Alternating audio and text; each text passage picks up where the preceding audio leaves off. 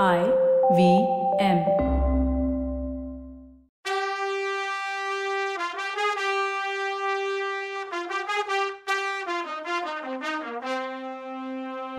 வணக்கம். Welcome to கதை பாட்காஸ்டின் பொன்னியின் செல்வன். இது எபிசோட் தேர்ட்டி சிக்ஸ் கதை சொல்பவர் கவிதா. வணக்கங்க. நான் கவிதா பேசுகிறேன் எப்படி வந்தியத்தேவன் மேலே குற்றத்தை நிரூபிக்க போகிறேன்னு நந்தினி கேட்டதும் அவன் குற்றத்தை எதுக்கு ப்ரூவ் பண்ணும்? அதுக்கு அவசியமே இல்லைன்னா கந்தமாறன். உடனே நந்தினி உங்கள் பெருந்தன்மையே பெருந்தன்மை. ஆனாலும் அன்னைக்கு நைட்டு அந்த பாதாள அறையில் என்ன நடந்ததுன்னு கொஞ்சம் ஞாபகப்படுத்திக்கோங்க. நீங்கள் என்னையும் என் ஹஸ்பண்டையும் பார்த்தீங்கல்ல அது ஞாபகம் இருக்கான்னு கேட்டா. ஊன்னா கந்தமாறன். அப்போது என்ன சொன்னீங்க பெரியவர்கிட்டன்னு கேட்டா. என்ன சொன்னேன்னு ஞாபகம் இல்லை தேவி அப்படின்னு மழுப்பெல்லாம் பதில் சொன்னான். எனக்கு ஞாபகம் இருக்குது கந்தமாரா என் கணவரை பார்த்து உங்கள் பொண்ணு அழகை பற்றி கேள்விப்பட்டிருக்கேன். ஆனால் இப்போ தான் நேரில் பார்க்குறேன்னு தெளிவாக என்னை பற்றி அவர்கிட்ட சொன்னீங்கன்னா. ஐயோ அப்படியா சொன்னேன் அதனால தான் என்னை பார்த்தாலே அவருக்கு பிடிக்கல போலன்னா. உங்களை அவருக்கு பிடிக்கலன்னா என்ன? எனக்கு அவரை ரொம்ப பிடிக்கும்.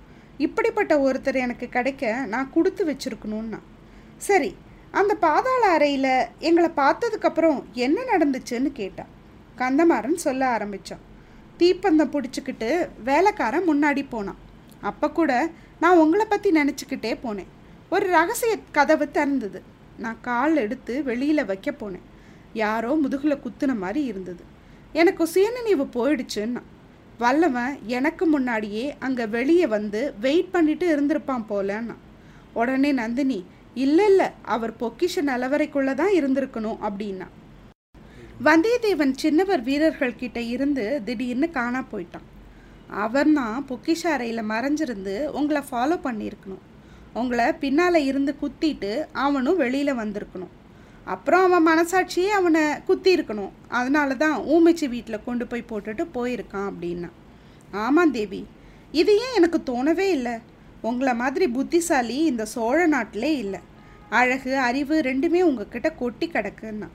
நந்தினி உடனே ஆமாம் நல்லா புகழ்றீங்க. ஆனால் எனக்காக என்ன செய்வீங்கன்னு கேட்டா நீங்கள் என்ன சொன்னாலும் அப்படின்னு சொல்லிட்டு கை கட்டி நின்னா கந்தமாறன். எனக்காக நீங்கள் காஞ்சிபுரம் வரைக்கும் போகணும். இளவரசருக்கு ஒரு ஓலை தரேன். அதை அவர்கிட்ட கொடுத்து அவரை கடம்பூருக்கு கூட்டிகிட்டு வரணும்னா. ஷாக் ஆகிட்டான் கந்தமாறன். ஏன் தேவி என்னது இது? இதுக்காகவா நாம் இவ்வளோ பண்ணுறோம் நாம் பண்ணுற விஷயம் என்ன? எதுக்கு இளவரசரை இப்போ கூப்பிடுறீங்க? அப்படின்னு கடகடன்னு கேட்டான். ஐயா நான் என்ன பண்ணுறேன்னு எனக்கு தெரியும். இங்கே என்ன நடக்குதுன்னு உங்களுக்கு தெரியுமா? அவ வந்தியத்தேவனை எங்கே அனுப்பியிருக்கா தெரியுமா? குந்தவை இலங்கைக்கு. எதுக்கு அனுப்பியிருக்கா தெரியுமா? அருள்மொழியை கூட்டிகிட்டு வர சொல்லி அனுப்பிச்சிருக்கா. அவளுக்கு கரிகாலன் அரசனாகி நாட்டை ஆளணும்னு ஆசையே இல்லை. அருண்மொழியை இங்கே கூட்டிகிட்டு வந்து அவனை அரசனாக்கணும்.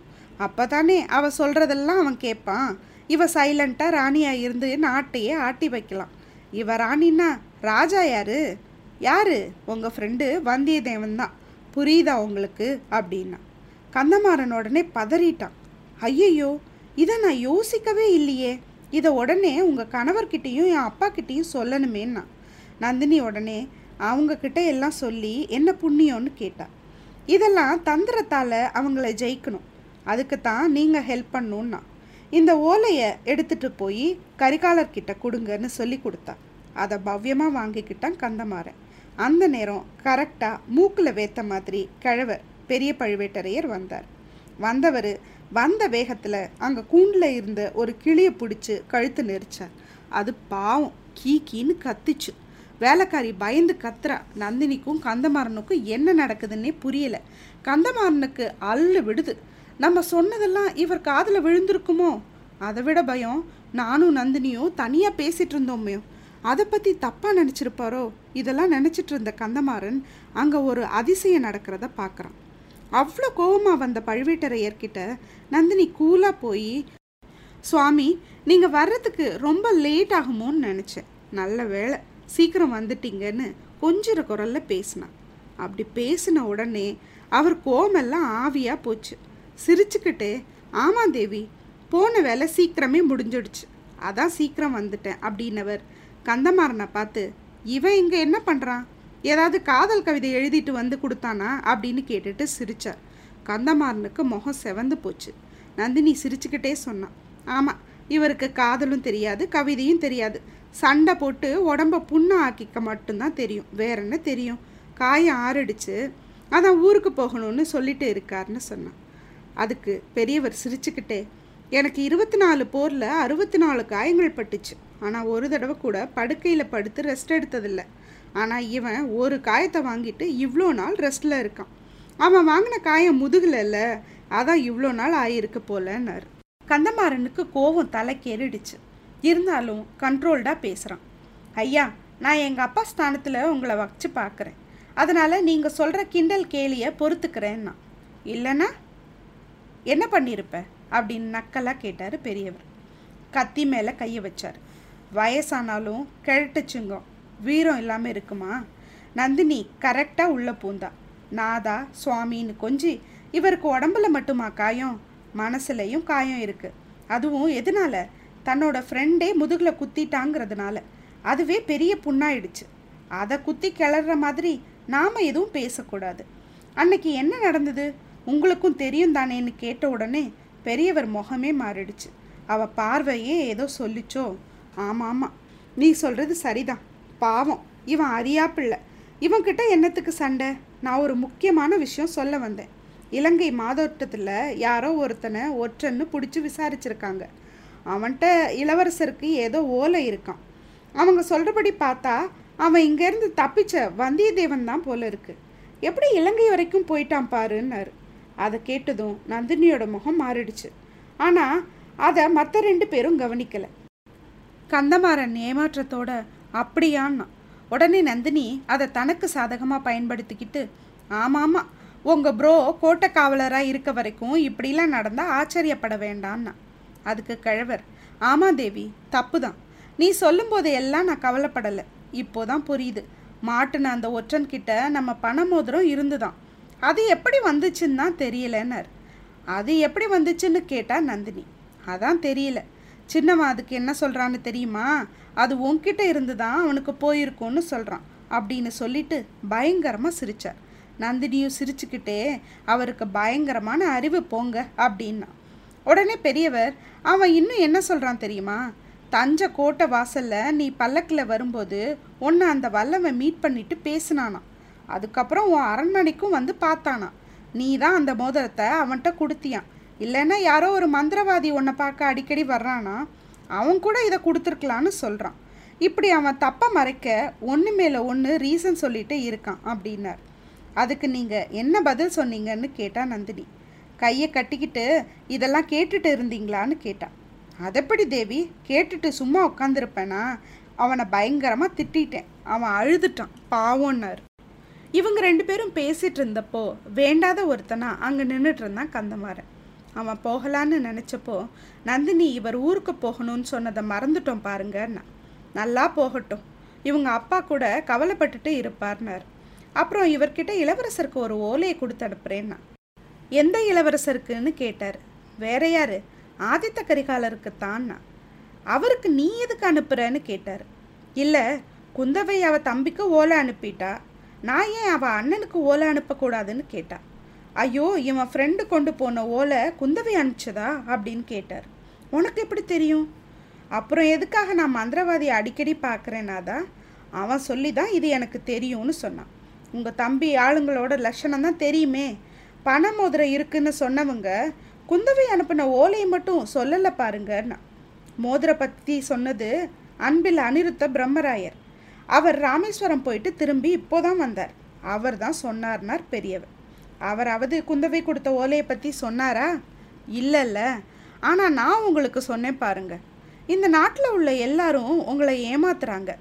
மந்திரவாதி சொன்னதை மட்டும் நான் நம்பலை. கோடிக்கரையில் இருந்து கூட்டிகிட்டு வந்தாங்களே அந்த வைத்தியர் பையன். அவன்கிட்ட தனியாக விசாரித்தேன் அவனும் அதையே சொன்னான்னு சொன்னான் நந்தினி. பழுவேட்டரையருக்கு ஒன்றுமே புரியல. எரிச்சலாக வந்தது. கந்தமாறன் ஏன் இங்கே இன்னும் நிற்கிறாங்கிற மாதிரி அவனை பார்த்தாரு. இதை பார்த்த நந்தினி சரி கந்தமாறன் கிளம்பட்டும் அப்படின்னு சொல்லிட்டு கந்தமாறனை பார்த்து ஐயா காஞ்சியில் இளவரசர்கிட்ட இந்த ஓலையை நேரடியாக கொடுங்க. அவர் பதில் கொடுத்தா ஜாக்கிரதையாக கொடுத்து விடுங்க. கடம்பூருக்கு அவரை இன்வைட் பண்ண மறந்துடாதீங்கன்னா. உடனே கந்தமாறன் என் அப்பா கிட்ட என்ன சொல்ல? இது பழுவூர் பெரியவரோட இஷ்டம்னு சொல்லவான்னு கேட்டான்.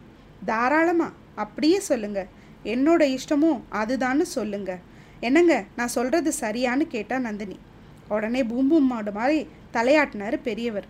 கந்தமாறன் கிளம்பி போன பின்னாடி நந்தினி பெரியவரை பார்த்து உங்களுக்கு என் மேலே நம்பிக்கை குறைஞ்சிடுச்சான்னு நினைக்கிறேன் அப்படின்னு சொன்னேன். ஐயோ நெவர் என் வாழ் மேலே எவ்வளோ நம்பிக்கை இருக்கோ அதே நம்பிக்கையை உன்கிட்டயும் இருக்குது கண்பணி அப்புறம் ஏன் அந்த கந்தமாறனை வச்சுக்கிட்டு இவ்வளோ கேள்வி கேட்டீங்க? எனக்கு எவ்வளோ இன்சல்ட்டிங்காக இருந்தது தெரியுமான்னு கேட்டா. கண்ணீர் விட்டா. பழுவேட்டரையருக்கு மூளை வேலையே செய்யலை. துடிச்சு போயிட்டார். ஐயோ கண்ணு செல்லம். இப்படியெல்லாம் பேசாத அப்படின்னு சொல்லி அவ கண்ணீரை தொடச்சி விட்டார்.